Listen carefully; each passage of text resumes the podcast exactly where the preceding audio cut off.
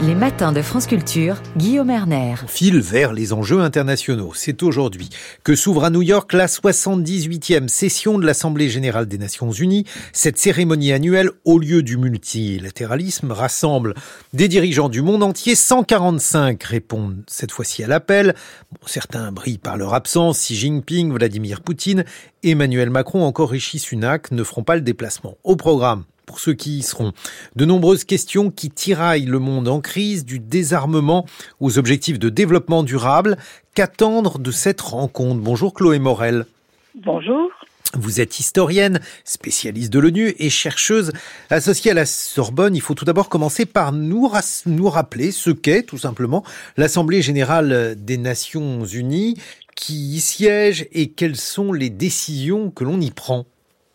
Alors, l'Assemblée Générale de l'ONU, qui se réunit une fois par an, c'est le grand rassemblement de, des représentants de chaque État membre, et c'est donc très important parce que il y a cent quatre-vingt-quatorze États membres à l'ONU, donc c'est mmh. vraiment une instance universelle et démocratique. Elle a pour euh, mission de, de voter le budget de l'ONU, ça c'est très important. Euh, en ce moment, il est de trois virgule quatre milliards de dollars par an. Et puis, elle peut adopter des résolutions, des recommandations, des déclarations, c'est-à-dire qu'elle elle, elle peut recommander des actions au Conseil de sécurité euh, de l'ONU, par exemple sur la paix, le désarmement, euh, l'environnement, mais elle n'a pas le pouvoir de prendre des décisions contraignantes juridiquement. Bon, alors chaque État, il y a une voix. Oui, ça c'est démocratique, donc c'est pour ça qu'on peut dire que c'est, c'est vraiment l'instance la plus démocratique possible, parce que chaque État, qu'il soit riche ou pauvre, a une voix, et ça permet notamment aux pays du Sud euh, de se faire entendre, et souvent ils se, ils s'organisent entre eux à plusieurs, ils sont organisés dans un groupe qui s'appelle le G soixante-dix-sept, qui rassemble aujourd'hui plus de cent pays, et ils peuvent pousser en faveur de décisions, de résolutions, par exemple pour lutter contre l'extrême pauvreté, qui est un des objectifs du développement durable, euh, qui sont euh, cette session euh, très à l'ordre du jour. Bon, l'un des rôles euh, primordial de, de l'ONU, c'est euh, le volet humanitaire. Chloé Maurel. Oui. Oui, en fait, il y a plusieurs volets. Il y a humanitaire, comme vous disiez, c'est l'aide au développement économique et social, l'aide d'urgence, notamment alimentaire, médicale. Mais le but premier, quand elle a été créée en dix-neuf cent quarante-cinq, c'est de faire la paix, assurer la paix dans le monde, parce qu'elle a été créée en dix-neuf cent quarante-cinq au sortir de la Seconde Guerre mondiale, qui avait déchiré le monde entier. Mmh. Et c'est pour ça qu'il y a les casques bleus euh, qui sont là, qui sont euh, actifs actuellement dans une douzaine de pays du monde, euh, mais pas assez. Par exemple, on voit qu'il y a beaucoup de conflits armés dans lesquels ils ne peuvent pas euh, agir parce qu'il y a des vétos qui sont mis euh, malheureusement. Donc il y a la paix, il y a le développement économique et social et culturel, mais il y a aussi les droits de l'homme, les droits humains. Voilà, c'est ça le problème de, de l'ONU. Pardonnez-moi, je, je vous ai coupé, Chloé Maurel, comme vous êtes en, en duplex. L'un des soucis de l'ONU, c'est que d'une part, il y a la question du, du droit de veto et d'autre part, les décisions qui sont prises là-bas, comme vous l'avez dit, ne, ne sont pas du tout euh, coercitives. Elles ne s'imposent pas aux membres. Oui, malgré tout, elles peuvent avoir une importance morale, une portée morale. Elles peuvent euh, de, donner lieu à la création de normes internationales, d'un consensus mondial. Elles peuvent attirer l'attention de l'opinion mondiale sur un problème, un sujet. Mais c'est vraiment, c'est vrai que c'est dommage que l'Assemblée Générale n'ait pas plus de pouvoir pour faire respecter ces grandes décisions qui sont pourtant prises à la majorité des États membres. Mmh. Euh, voilà. Le Conseil de sécurité a plus de pouvoir, mais par contre, il y a un problème de, de démocratie au Conseil de sécurité, euh, puisqu'il y a le droit de veto et qu'il n'a que quinze membres, alors que l'Assemblée Générale a cent quatre-vingt-quatorze États membres. On, on a souvent taxé l'Assemblée Générale de l'ONU d'insignifiance, on a dit que c'était un machin. Vous, vous trouvez ça injuste ? Euh, oui, parce que c'est quand même très important, parce qu'elle permet des, des dialogues entre des grands dirigeants du monde. Par exemple, ça peut être dans les couloirs, entre les réunions. Par exemple, euh, là, euh, bientôt, euh, Lula, le président du Brésil, va rencontrer Zelensky, le président ukrainien. Donc, ça permet des échanges formels mmh. ou informels. Et ça permet, il faudrait plus écouter l'Assemblée Générale de l'ONU, que ce soit plus médiatisé encore, parce que ça donne lieu à des grands discours. Parfois, dans l'histoire, on se souvient peut-être des discours de Che Guevara, de Khrouchtchev, dans les années soixante, ou de Thomas Sankara dans les années quatre-vingts, ou encore euh, Greta Thunberg il y a quelques années. Donc il y a des grands discours vraiment marquants qui sont prononcés, et c'est un espace de discussion euh, mondiale. On a besoin de forums multilatéraux comme cela pour redonner une chance au multilatéralisme à l'heure où, euh, malheureusement, plusieurs grandes puissances choisissent l'unilatéralisme, comme la Russie par exemple. Bon, il y a des normes qui ont été euh, arrêtées par l'ONU et qui ont été respectées, notamment dans le domaine du travail, l'interdiction du travail forcé, la Convention sur les droits de l'enfant.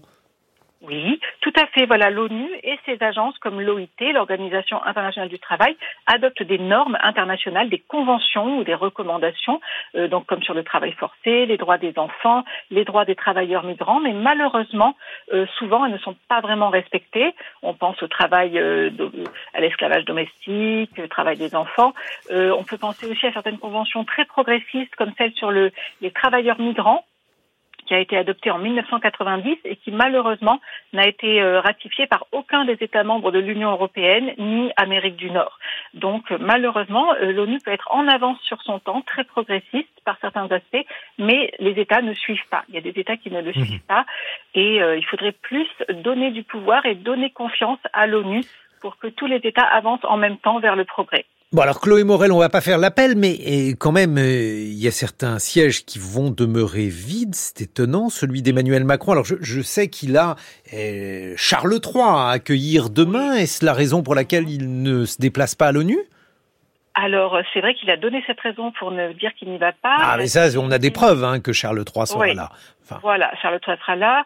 Euh, Xi Jinping non plus, le président euh, chinois ne sera pas là. Poutine. Alors là, c'est pour une autre raison, probablement. Oui, c'est vrai. Et Rishi Sunak, le Premier ministre britannique, non plus. Donc ça veut dire que sur les cinq États euh, membres permanents du Conseil de sécurité, les P cinq qui ont le droit de veto, il n'y aura que le président américain, euh, Joe Biden. Donc c'est dommage que les grandes puissances semblent un petit peu moins faire confiance à l'ONU, moins lui accorder d'importance. Mais p- pourquoi, pourquoi Xi Jinping euh, ne viendra-t-il pas euh, ainsi que Rishi Sunak ? Parce que là aussi c'est étonnant, c'est euh, dénier de son importance à l'ONU. C'est vrai, c'est, c'est très dommage. C'est peut-être euh, parce qu'il y a eu beaucoup de sommets ces derniers temps, en fait, euh, concurrents un petit peu. Il y a eu, euh, il y a eu le G vingt euh, à New Delhi début septembre. Il y a eu euh, le sommet des, des BRICS aussi. Il y a eu le G sept il y a quelques mois en mai. Euh, donc en fait, il y a, il y a d'autres sommets. Il y a eu également le G soixante-dix-sept qui s'est réuni à Cuba. Donc il y a d'autres sommets, forums alternatifs qui semblent concurrencer euh, l'ONU. Mais c'est important de, de vraiment euh, redonner à l'ONU toute sa place. Elle est importante. D'ailleurs, Emmanuel Macron, en deux mille dix-sept, dans son premier discours devant l'Assemblée générale de l'ONU, avait appelé, euh, je cite, à réinventer le multilatéralisme et à réinventer l'ONU. Donc il faudrait vraiment euh, accorder plus d'importance mmh. à l'ONU et à ses recommandations, parce que là, le, le sujet crucial, c'est euh, le climat, puisque euh, le, le, le secrétaire général de l'ONU, euh, Antonio Guterres, a, a tiré la sonnette d'alarme, et euh, cette Assemblée générale-là, cette session, va être en, en grande partie consacrée aux problèmes climatiques multiples, notamment l'élévation du niveau de la mer, euh, la biodiversité en danger, la pollution plastique. Donc, ce serait important que tous les chefs d'État euh, soient présents à cette Assemblée. Malheureusement, ils ne le sont pas.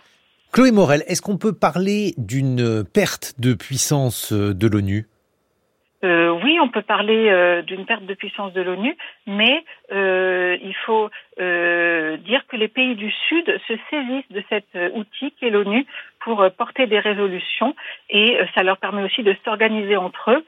Euh, donc, on peut on peut espérer que d'ici deux mille trente, c'est le, l'objectif pour les dix-sept objectifs du développement durable, il y a un sursaut, une prise de conscience euh, qu'il faut euh, faire confiance à l'ONU, parce que tous les problèmes, les grands problèmes mondiaux aujourd'hui, avec la mondialisation et avec le dérèglement climatique, sont des problèmes transnationaux qui dépassent les frontières étatiques, par exemple la question des migrants et réfugiés, la question des fonds marins, de l'internet mondial, de la pollution plastique. Tous ces problèmes dépassent les frontières étatiques.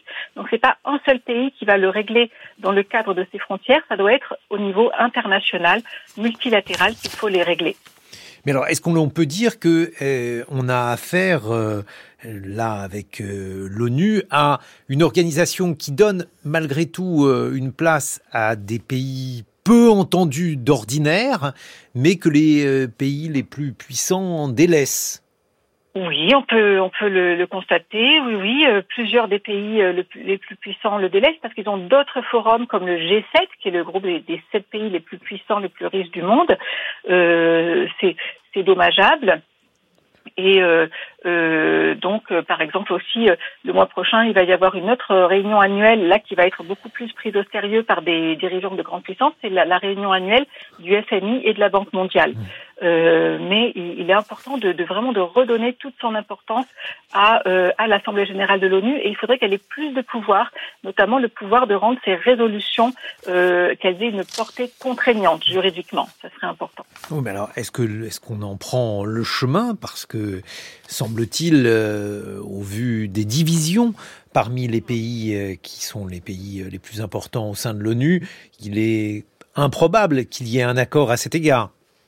Oui, mais malgré tout, il ne faut pas oublier que l'ONU et ses différentes agences, parce qu'elle a seize agences spécialisées, ont des succès à leur actif. Par exemple, dans le domaine du patrimoine mondial, l'UNESCO, avec sa célèbre liste du patrimoine mondial, a, a réussi à faire prendre conscience à, à tous les, les pays du monde de l'importance de préserver le patrimoine. Il y a aussi eu des succès dans le domaine environnemental avec un traité de l'ONU dans les années quatre-vingts qui a permis de faire reculer euh, le trou dans la couche d'ozone. Il mmh. euh, y, y, y a donc plusieurs euh, succès importants, aussi de l'aide humanitaire, comme vous disiez en, en début de, de l'interview, de, sur les zones de conflit ou les zones de catastrophes naturelles, l'ONU avec ses agences comme le Programme alimentaire mondial, euh, le, l'O M S et autres, apportent des vivres, des médicaments euh, sur les zones de conflit. De conflit. Et il y a les, o- les opérations de maintien de la paix, il y en a douze actuellement, euh, dont six en Afrique et quatre au Moyen-Orient. Donc s'il n'y avait pas tout ça, euh, le monde irait beaucoup plus mal que, euh, que dans le cas contraire. Voilà, donc, le monde va mieux avec l'ONU. Merci beaucoup Chloé Maurel. Je rappelle que vous êtes historienne et chercheuse associée à la Sorbonne. Il est six heures cinquante-deux, la, le monde irait aussi moins bien sans la science. On en parle dans quelques instants en compagnie de ma camarade Alexandra Delbeau.